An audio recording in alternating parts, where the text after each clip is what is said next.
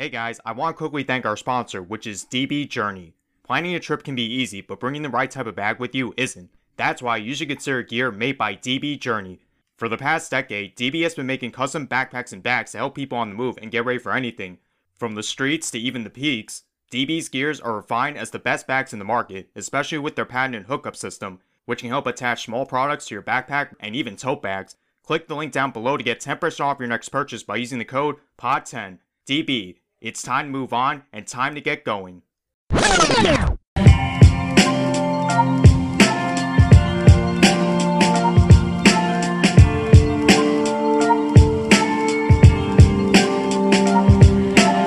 Hello, Disney fans, and welcome to part 2 of my Disney film miniseries.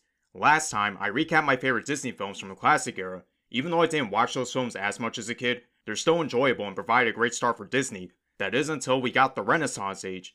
If you were a kid that grew up in the late 1990s, early 2000s, then this was likely your introduction to Disney, as they provided some of the most groundbreaking and iconic films of all time, and you can bet your ass as I watched those films non-stop as a kid. So much so that it'd be impossible for me to do a top 10 list. But hey, if I can make a controversial top 10 Pokemon list, then I can do the same thing for Renaissance Disney, right? Right? Anyway, the rules will be the same as before, judging them based on story, themes, and how they reflect Disney in general. And I'm going to be cheating myself by including movies that were released around the early 2000s that aren't technically part of Renaissance Disney, but since those films were released around that timeline, they count. I think the proper term is post Renaissance age. One more thing to note that this is all just my opinion, if any of you hardcore Disney fans have a problem with how I rank these films, then I'm sorry. You have no idea how subjective this topic is. Then again, maybe you do, and that's why you're listening. I'm Eric from Geeks Crossing, and this is the top 10 Disney films from the Renaissance slash post Renaissance age. As usual, before we get to the top 10, we have to go through my honorable mentions. Sadly, these films got the short end of the stick, starting with Pocahontas. The first time I actually seen Pocahontas was during my middle school days, and funny enough, it was around the same time I learned about the actual Pocahontas. Basically, a young native falls in love with a settler who he and along his men believe their island is full of gold. I thought the movie itself was good, especially the message of accepting one's culture.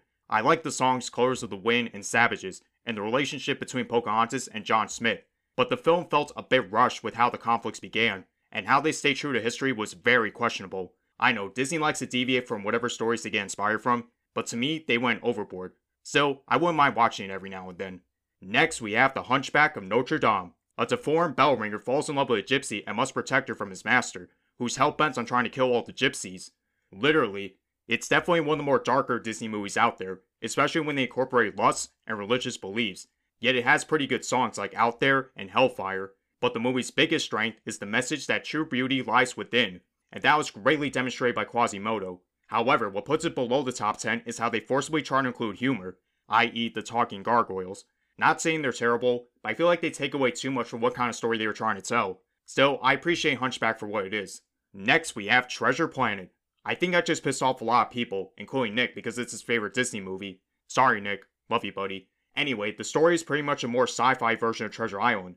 A young boy joins a group of pirates to find the legendary Treasure Planet. There, he learns about the pirate's life the hard way, I thought the story did a decent job at recapping the book, especially the conflict slash bond between Jim Hawkins and John Silver, and the song I'm Still Here is pretty catchy. Although the direction of blending together the aesthetics of the future and the 1880s feels way too gimmicky. I get it, you want to stay true to the original setting but also capture the futuristic setting, but just feels very awkward at times. Also, I kinda hated how Scroop was handled. He was set up to be the true villain, but instead they killed him off too quickly. Treasure Planet may not be one of my favorites, but I can't deny how impactful it is towards Disney fans. Next, Atlantis, the Lost Empire. An archaeologist joins the team in search of the lost city of Atlantis. There, he learns the city is much more sacred than he studied. Much like Treasure Planet, this movie didn't do well financially, but it gained a cult following, and I can see why. The visuals were very impressive for its time, especially scenes with the Leviathan and Kida, definitely the most underrated Disney princess out there. However, most of the main characters felt mean spirited, and I'm not just talking about Rourke, I mean the entire team of mercenaries. To be fair, most of them do have a change of heart in the end, but still. Again, not one of my favorites, but I'll watch it whenever I feel like it. Oh yeah, almost forgot. Both of these movies have the same message, and that is don't get consumed by greed, which is another reason why they're both honorable mentions. Up next, Brother Bear. An Eskimo turns into a bear after angering the mountain spirits. There he meets a young bear cub who can help him out.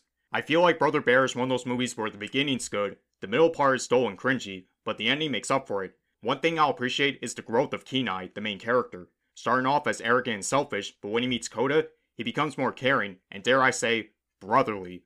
I also enjoy the visuals, the message of being grateful for what you have, and the soundtrack done by Phil Collins, who's better known for composing a soundtrack for a more well-known Disney film, hint hint wink wink. However, the movie falls flat on cringy jokes and predictable moments. Next, we have the first ever CGI Disney movie, that being Dinosaur, probably the most forgettable Disney movie out there. A dinosaur who was raised by monkeys joins a dinosaur herd on the path to seek shelter from a meteor shower. It's the cliche fish out of water story combined with the myth of how a meteor caused all the dinosaurs to go extinct. Only it's very cringy. They could have made this movie more serious, but instead they went with a very predictable story and monkeys who think they're love doctors. I wish I was making that shit up. However, I still enjoy the fight scenes and soundtrack. And yeah, the CGI has definitely aged, but as Disney's first attempt at going the CGI route, it could have been a lot worse. Dinosaur, at best, is an okay movie. Yeah, I saw myself watching it a lot as a kid, so I guess it doesn't hurt to put it as an honorable mention. Last but not least, Chicken Little. Did you really think I wouldn't mention this underrated gem? Say what you want about Chicken Little being a shitty movie, but I personally love it. In fact, I did an episode back in season 2 where I talked about this movie with Matt. Shout out to Matt. Love you, buddy. Anyway, go listen to that if you want to hear me praise this movie a lot more. okay, that's all my honorable mentions. Let's move on to the list. Number 10, The Emperor's New Groove. Boom, baby, we're starting the list just right. A selfish emperor gets turned into a llama and needs help from a local peasant to reclaim his throne. On paper, the story doesn't sound interesting. In fact, the story feels like a joke in this movie because it relied too much on comedy, which is why many people dislike this movie. For me though, I love it. This has to be one of, if not the funniest fucking Disney movie I've ever seen. Right down from the characters, the dialogue, and the many, many fourth wall breaks. Seriously, every time Kuzco interrupts the movie, I fucking die. Speaking of which, I love how we get to see Kuzco evolve from this egotistical prick to a more genuine human being. In hindsight, that does make the movie feel very predictable, but it works, mostly thanks to a relationship he has with Pacha, who is the only one to see any goodness out of him. Hands down, the best characters are the villains, Yzma and Kronk. These two carry the whole movie if I'm being honest, because of their opposite personalities. We have Yzma, who's so hell-bent on trying to overthrow Kuzco that she's willing to manipulate slash harm anyone to get what she wants, and Kronk, who does whatever he can to please Yzma but gets no respect. Kronk also isn't afraid to show his moralities because he's constantly conflicted by his shoulder angel and devil. I could talk about Kronk all day, but I think I made my point. And the song Perfect World really captures the lives Kuzco once had, then eventually obtained. And the message about the world doesn't center around you is pretty spot on. If only politicians in real life can understand that. Overall, Emperor's New Groove may not be a perfect film to come out during that time, but it's still an extremely funny movie. Number 9. Lilo and Stitch. Yeah, I probably just pissed off a lot of people because of how popular this movie is. Whatever, it won't be the first time I've done something like this. a lonely Hawaiian girl befriends an alien who she believes is a dog, only for trouble from both sides to tamper their bond. If there's one thing I love about this movie, it's the characters because they're all iconic in their own ways. We have Lilo, the lonely girl who seeks friendship, Stitch, who becomes more caring and less wild, Nani, Lilo's older sister, who struggles to prove that she's capable of being Lilo's guardian. Even the chemistry between Jumba and Pleakley is worth acknowledging, with Jumba trying to recapture Stitch, while Pleakley is easily amused with what Earth has to offer. And I can't forget about the galactic tyrant Gantu and Cobra Bubbles, who's probably the most intimidating social worker you'll ever see. I mostly enjoyed the struggles Nani and Lilo face in regards to their parents dying. It's one of those moments in movies you can't help but feel touched by. However, I feel like all the sci-fi and alien shit overshadows those parts a bit, almost like in Hunchback where they try to force in comedy, but at times they blend well, especially towards the end where Stitch tries to save Lilo from Gantu. In terms of music, let's be honest, Hawaiian Roller Coaster Ride is the best song. Yeah, the other songs are good too, but Hawaiian Roller Coaster Ride is my shit, man. Oh yeah, the message is pretty self-explanatory. Ohana means family. Family means nobody gets left behind or forgotten. Still, I enjoy watching Lilo and Stitch whenever I can. Number 8. A Goofy movie. Name a better movie that gained a cult following. I'll be waiting. Truth be told, I never watched Goof Troop growing up, mostly because I wasn't even born yet when the show was a thing. However, a Goofy movie was one of those movies I've seen a few times on TV, and it gradually became one of my favorites. Goofy and his son Max embark on a cross-country fishing trip to have more father-son quality time, only for Max to foil their trip so he can impress the girl he likes. This led to them getting caught in all sorts of bizarre, and dare I say, goofy situations. Right off the bat, this feels more like a plot from a TV show episode than a film. I mean, the movie was adapted from Goof Troop, so it's no wonder, but it's not that bad. What saves this movie for me is the bond between Max and Goofy. Even though it follows the cliche of teenagers feeling embarrassed by their parents, it works for a movie like this. as Goofy desperately tries to connect more with his son, only for Max to want nothing to do with him. Eventually, the two patch things up, which correlates to the movie's message. No matter what happens, your parents, or parent in this case, will always be there for you, especially towards the end where Goofy helps Max get to the Powerline concert so he can press Roxanne. Speaking of which, I can't help but admire moments between Max and Roxanne. They're both so awkward and shy that it's adorable. Seriously, why didn't she appear in the sequel? And I can't forget about Pete, who thinks he's Father of the Year, but in reality, he's an asshole to his son PJ. Even the soundtrack is great to listen to every now and then. Stands out on the open world, eye to eye, you name all that shit. I guess the only negative I can think of would be the principal, for how much of a dick he is. I know that was the point, but still. And come on. Science slumber parties! A goofy movie lives up to its name as a goofy movie, and truly is an underrated gem. Number 7. Hercules. Ah yes, the one Disney movie that Nomura keeps bringing back for the Kingdom Hearts games like there's no end to it. Hercules, a young demigod, must prove himself to be a true hero so he could reunite with his father Zeus and the rest of the gods. If you're familiar with Greek mythology, then names like Hercules, Zeus, and Hades should easily come to mind. However, I didn't learn about Greek mythology until my middle school days and was flabbergasted to see how dark these tales were. I was like, holy shit, this is nothing like in the movie. In a way, it kinda has the same problems with Pocahontas, where it feels historically inaccurate, or mythologically inaccurate. Is that even a phrase? Fuck it, I'm keeping that line in. Especially when we look at the characters like Zeus and Hera, who are portrayed as loving and supportive parents, but they're nothing like in the stories.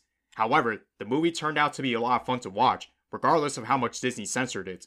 I really enjoyed the struggles Hercules had to endure throughout the movie, such as the beginning where his overwhelming strength makes him an outcast, and later on where he becomes famous, he still didn't meet the hero requirements. Definitely relates to those who have trouble finding their place in life. Other characters like Phil and Pegasus were fun to watch as well, especially Phil with his short temper, and Megara, or Meg as her quote unquote friends call her, had an interesting arc where she gradually opens up to Hercules. But let's be honest, the best character in this movie, hands down, is Hades. Oh my god, I fucking love Hades. He has the perfect blend of being witty, manipulative, and ill tempered all at the same time, thanks to the excellent voice work done by James Woods. This movie also has some cool fight scenes, like Hercules taking on the Hydra, or helping his father and the rest of the gods fight off the Titans, and really catchy songs like Go the Distance, Hero to Zero, and I Won't Say I'm in Love. The movie also does a good job at conveying the message that strength doesn't make you a hero, but rather how much heart you have. I mean, they keep reminding us that in Kingdom Hearts. Overall, Hercules is a great movie despite how much it deviates from source material. Number 6. The Little Mermaid. As a kid, I remember trying to avoid watching this movie at all costs, simply because it's about mermaids, which are catered more towards girls. Basically, if you were a boy that watched anything with mermaids in it, your peers would tease the living shit out of you. Until I learned not to get bothered by shit like that. And yeah, The Little Mermaid is honestly a great movie. A young mermaid named Ariel falls in love with a human prince and becomes a human herself thanks to an evil sea witch, but at the cost of her voice. I feel like Ariel is a character we can all relate to in a way. Yeah, she loves to disobey her father or anyone who has authority over her, but then again, that's how most curious teens act. This movie is chock full of beloved characters, from the calm and charming Prince Eric, yes, I'm secretly a Disney prince, the easily timid Flounder, the anxious Sebastian, the overprotective King Triton, and of course, the devious Ursula, who honestly makes the movie for me. That and Sebastian constantly getting frantic, especially during scenes where he accidentally told King Triton about Ariel's human world obsession, or trying to avoid getting cooked by Chef Louis. Definitely the funniest part of the movie, along with the wedding crash. I also really enjoyed the bond between Ariel and Eric. Even though she was mute for half of the movie, the movie does a good job of using actions to build their relationship.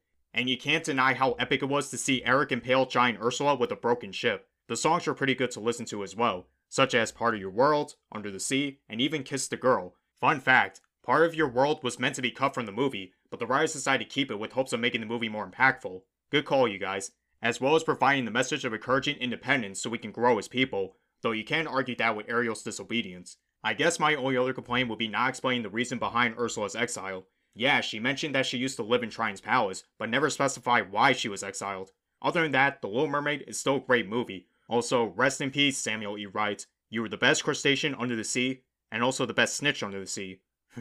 Number 5, Tarzan. Starting off the top 5, we have a very underrated film, that being Tarzan.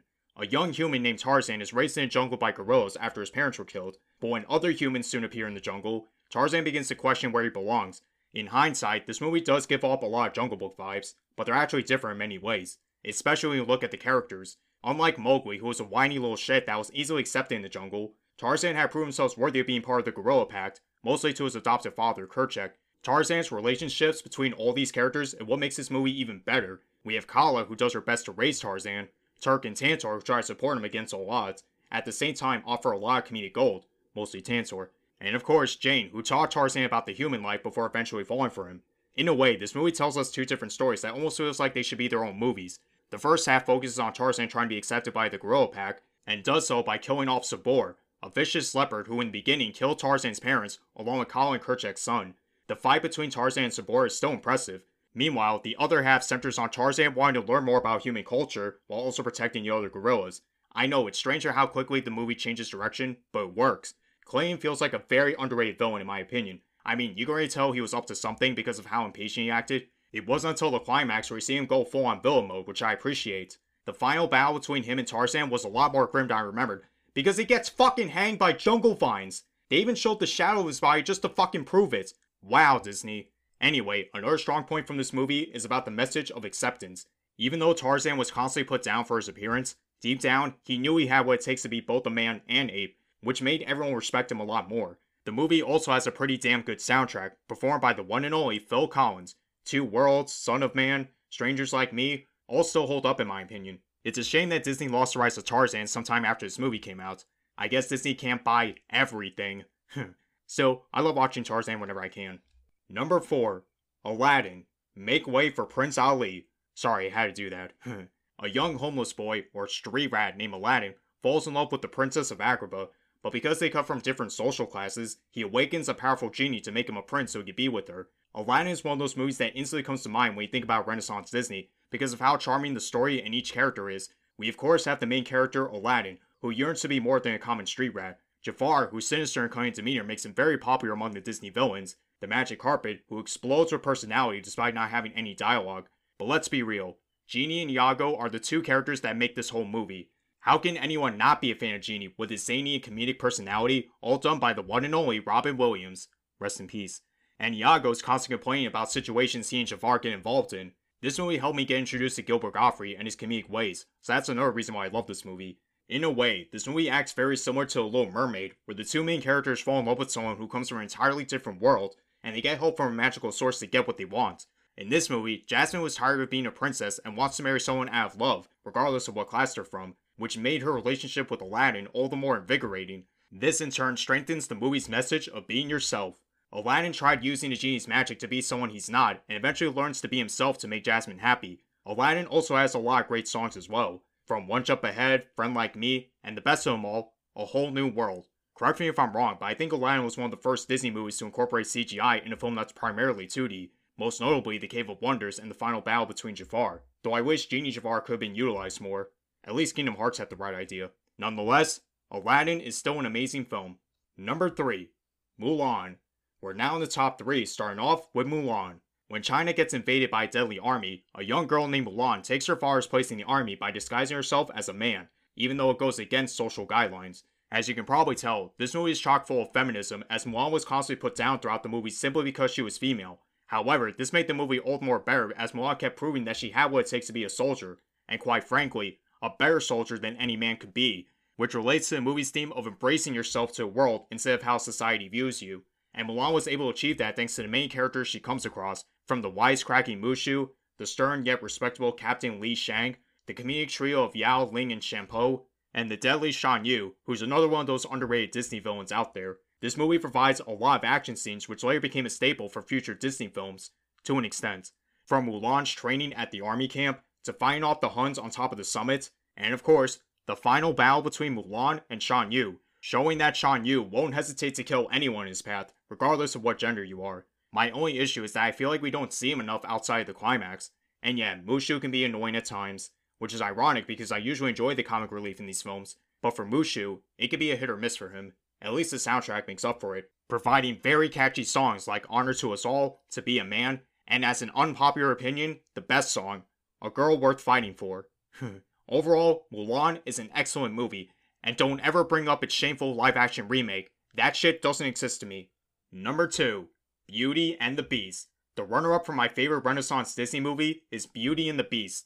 A young woman named Belle is held hostage at a castle ruled by a ferocious beast, but as time goes on, they learn to respect each other. Much like the case with Snow White and Pinocchio, Beauty and the Beast is where I feel like Renaissance Disney truly began its mark despite being the third film released during that era. both in terms of animation and story. I love how this film constantly switches tones from being dark and gloomy at Beast's castle to the bright and colorful world that is Belle's hometown, but the story is where the movie mostly excels at, with its many beloved characters and themes. We have Belle, who feels like an outcast for being more sophisticated than the other villagers, with the only support she has is her goofy yet caring father Maurice. She learns that her true place is with the Beast, who went through a lot of development during the story, starting off as a selfish prince who couldn't control his temper, to a more kind and genuine prince, thanks to the bond he established with Belle and his servants. This includes, but not limited to, Lumiere the candlestick, how fitting, Cogsworth the clock, again how fitting, and Mrs. Potts the teacup. Is there a limit to how many times I could say how fitting? Let's be honest, the main villain Gaston helped make this movie a lot more enjoyable, as he wanted to stop at nothing to make Belle his wife. You can tell he takes great pride in being the handsome and shallow guy that he is, but all that beauty he has in the outside can't hide the monster he truly is inside. Hell, Belle said that herself. This all relates to the movie's message that true beauty lies within. I know that's the same message from Hunchback, but here it feels a lot more invigorating. The beast may look like a hideous beast on the outside, but inside he cares deeply for Belle and those around him, as shown when he saved Belle from a pack of wolves, then later released her so he can be with her father. And even during the climax where he showed mercy towards Gaston, which of course led to his downfall and later revival as Prince Adam. That scene still gives me chills. As well as having amazing songs like Belle, Gaston, and of course, Beauty and the Beast. Fun fact, Beauty and the Beast was also the first ever animated film to be nominated for Best Picture. That alone makes it top 3 material by default. Beauty and the Beast may be the best in terms of quality, but there's still one movie that tops it. Number 1. The Lion King.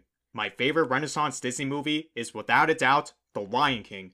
I'm sorry for being so generic, but I can't help myself. I fucking love The Lion King with a passion, and if you're a hardcore Disney fan, you know exactly how I feel. Everyone knows the story about The Lion King, and if you don't, then what the fuck is wrong with you? Stop listening to this podcast and go watch the movie now. I'll see you guys in an hour and 29 minutes. Okay, I won't actually see you guys, but you know what I mean. Welcome back. Did you enjoy the movie? Good, because now everyone knows the story. Simba, a lion who's destined to be king, runs away after witnessing his father's tragic death, but when his past comes back to haunt him, Simba must reclaim his rightful place as king from his evil Uncle Scar. If you're someone who loves plays or literature, then this story should sound familiar, as it heavily borrows assets from William Shakespeare's Hamlet, minus the whole fatalities at the end. Every character in this movie is very memorable one way or another, starting with Simba, who starts off as a rebellious cub to later a fierce and responsible lion, Nala, his childhood friend and later spouse, who acts very supportive towards Simba, Mufasa, the wise and elegant king who tries to teach his son the ways of life, or in this case, the circle of life, and also voiced by the legendary James Earl Jones. Zazu, the loyal yet frantic servant, Rafiki, the wise elder who could be very eccentric at times, Timon and Pumbaa, the comic relief who raised Simba, their chemistry is what makes this movie a lot better. From Timon's wisecracking and self-centered demeanor, mixed with Pumbaa's goofy yet caring personality, as well as the villain Scar and his army of hyenas. Scar is hands down one of the best Disney villains out there because of how manipulative and cunning he is. I love each and every one of these characters, and on top of that, this movie is gorgeous, right down from the scenery and action moments, from the progressions of the Pride Lands, Mufasa's tragic death would traumatize a lot of kids growing up, and the final showdown at Pride Rock, especially Simba vs. Scar, which is hands down the best fight scene in any Disney movie. No matter how many times I watch scenes like those, I still get chills, because of how impactful they are, and the music. Oh god, the music is fantastic. I can listen to Lion King songs all day if I really wanted to. You name it. Circle of Life, I Just Can't Wait to Be King, Be Prepared, Hakuna Matata, Can You Feel the Love Tonight, etc. Some of the best Disney songs of all time. Fuck off, Frozen, and your Let It Go shit. this movie also has one of the best messages Disney has ever evoked, and that is the message of moving on. We've all witnessed something or done something wrong that we wish we could take back, but instead of running away and forgetting your problems, you have to accept it and move on, which is something everyone can learn from. And to think, Disney initially thought Pocahontas was going to be their magnum opus, this is the one Disney movie I can watch all the time and not get tired of. It's the movie that made me the Disney fan I am today, and it deserves all the praise it's given. I don't know what else to say. The Lion King was and continues to be my favorite Disney film, not just for the Renaissance age, but in general. Sorry for being so generic, but I can't help myself. These were the Disney movies I watched religiously growing up, and even today, they still give me the same satisfaction when I watch them as a kid. Which begs the question why be going over modern Disney next? Honestly, I don't know. When you really think about it, there's not that many Disney movies to go over. On top of that, there's more to come, so I'll hold off on that for the time being. Anyway, if you haven't seen any of these movies I mentioned, I highly recommend checking them all out. This was Disney at its prime, in my opinion. Let us know in the Discord server. How would you rank these movies? And follow our Instagram page at Geeks Crossing. Continue to support us on all available platforms such as Anchor, Spotify, Apple Podcasts, Google Play, and iHeartRadio. Thank you for listening and stay true to your geek selves.